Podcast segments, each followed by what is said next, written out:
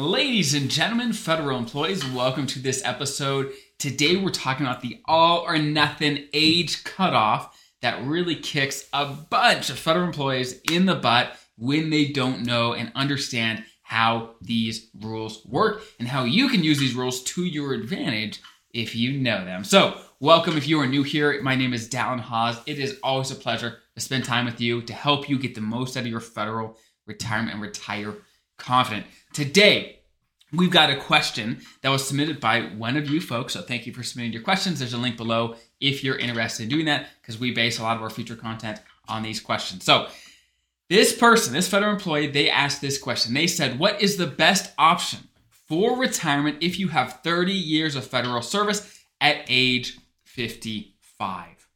Can I postpone or defer? And will I lose the chance for the SRS or the FERS supplement?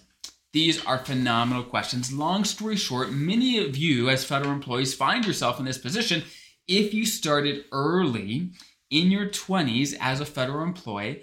As you know, you might hit 30 years of service before you're actually eligible to retire. And that's why I referenced an all or nothing cutoff that really kicks a lot of people in the butt. So, long story short, this federal employee, his question is Hey, I've got 30 years of service. I've been at this a long time. I'm age 55. Can I retire? Can I get a pension? Do I have to, do I have to defer? Do I have to postpone? Do I still get the FERS supplement? How does this stuff work for me? So, we're going to dive right in and make sure you understand the nuances of this for you. Okay, so first things first, we have to understand what rules we have to hit, what eligibility requirements we have to hit to be able to retire and get a full pension as a federal employee. And these are the main rules, okay? First, if you have 30 years of service, you cannot retire with a full retirement with all your benefits until your minimum retirement age, your MRA, which is between 56 and 57. For you younger folks, younger folks, it's going to be 57. It's based on your birth year, but more and more people hitting it are going to be 57 coming up here in not too long at all. So, a long story short, for this federal employee who's 55, he has not hit his MRA yet. He has not gotten there. So he's got 30 years. That's great, but he cannot retire and get a pension right away. And if he does leave the government right now, he could get a pension later, but he would not be able to keep his health insurance later. That's just how it how the rules are set up. So for this gentleman, this this lady, whoever submitted the question, for those that are in this situation, if you want to keep some of your most important benefits, like your health insurance, maybe your life insurance, dental vision, those sort of a thing, sort of things, then you're gonna want to keep working at least till your MRA, again, which is age 56 to 57, depending on your birthday, getting closer to 57 every single year. So that's the first thing we have to understand. Now, if you're older than your MRA, let's say you're 60, all you need is 20 years to get a full blown retirement. At age 62, all you need is five years. Okay, so the older you get, the fewer years of service you actually need to get a full blown retirement. But again, your MRA is that all or nothing age cutoff that if you're not there, there's really not a lot you can do to keep a lot of the benefits. Now, this gentleman, this lady who submitted the question, they referenced something that may be a potential option for them. They said, Hey, do I have to defer or postpone? So let's break that down. Long story short, if you want to leave the government before you hit the requirements that we talked about, whether it's your MRA in 30 years, um, age 60 and 20 years, 62 and 5, you, you certainly can. You can leave the government before then, but there's often penalties, okay? There's penalties for doing that. For example, if you are younger than your MRA, if you're younger than 56, 57, then the only way, the only type of retirement you're eligible for is what they call a deferred retirement. Now, in the in the person's question that asked this, they say deferred or postpone.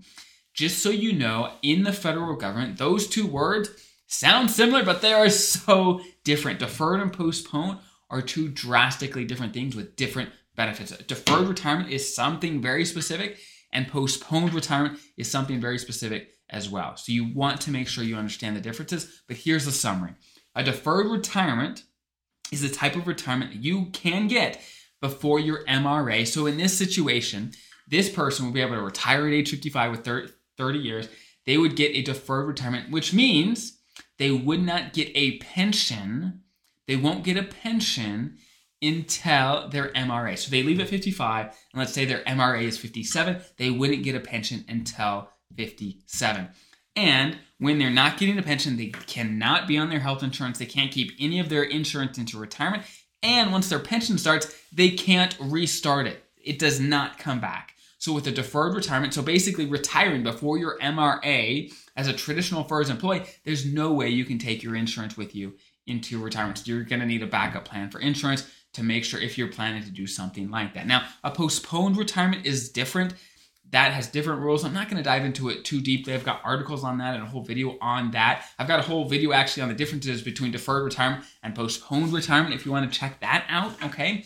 But long story short, in this situation, if you're younger than your MRA, the only type of retirement you're eligible for is a deferred retirement, okay? So that is, hopefully that's clear. Again, if you have more questions, there is a link below to submit those. So in the future, we can definitely get it. Now, the next piece of this person's question was the FERS supplement. Do can I still get the FERS supplement? The answer is no. For you to get the FERS supplement, again, you have to meet those eligibility requirements we talked about.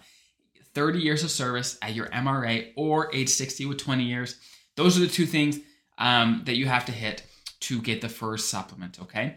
The FERS supplement, again, I've got a whole video on what that is. If you're not familiar with what that is, um, go back to my website, haasfederaladvisors.com. You can search by topic up at the top, and there's everything you might need to have a successful retirement as a federal employee. So definitely, definitely check that out. Now, with all this being said, there's one exception, okay? There is one type of retirement that you can actually get before your MRA, and you can get a pension right away. You don't have to wait. And you can keep your health insurance and keep all the other insurance that you'd like, right? There is. However, there's some catches. And this type of retirement is what they call an early out or a VERA, V E V E R A, Voluntary Early Retirement Authority. Okay, that's what it stands for. Long story short, not everyone gets this opportunity. Every now and then you might have experienced this in your agency every now and then an agency will offer what they call a vera an early out basically saying hey we're trying to get people off the payroll we want to downsize we want to we want to get people off so it doesn't cost us as much in payroll expenses we're offering people the the opportunity to retire early if you are offered this sort of thing and you're eligible then you potentially can retire before your MRA and keep all the benefits that you really, really like. However, again, it's not offered to everyone. Um, and even if you, it is offered, let's say at your agency, they may not accept your application if you're a valuable employee in a valuable position. Okay, so keep that in mind. So that is the summary. Again, your MRA is that all or nothing age that is really hard to get around. So consider working until your MRA, or maybe let's say, I know some people, they leave the government and let's say 50 years old, and then they come back to the government later to then retire after their MRA. And that is a way to do it as well, as long as you make the numbers work for you. So I hope that's helpful. If you have any further questions, again, there's a link below to submit those, and we will cover them next time. Thanks for spending time with me today. I'll see you next time.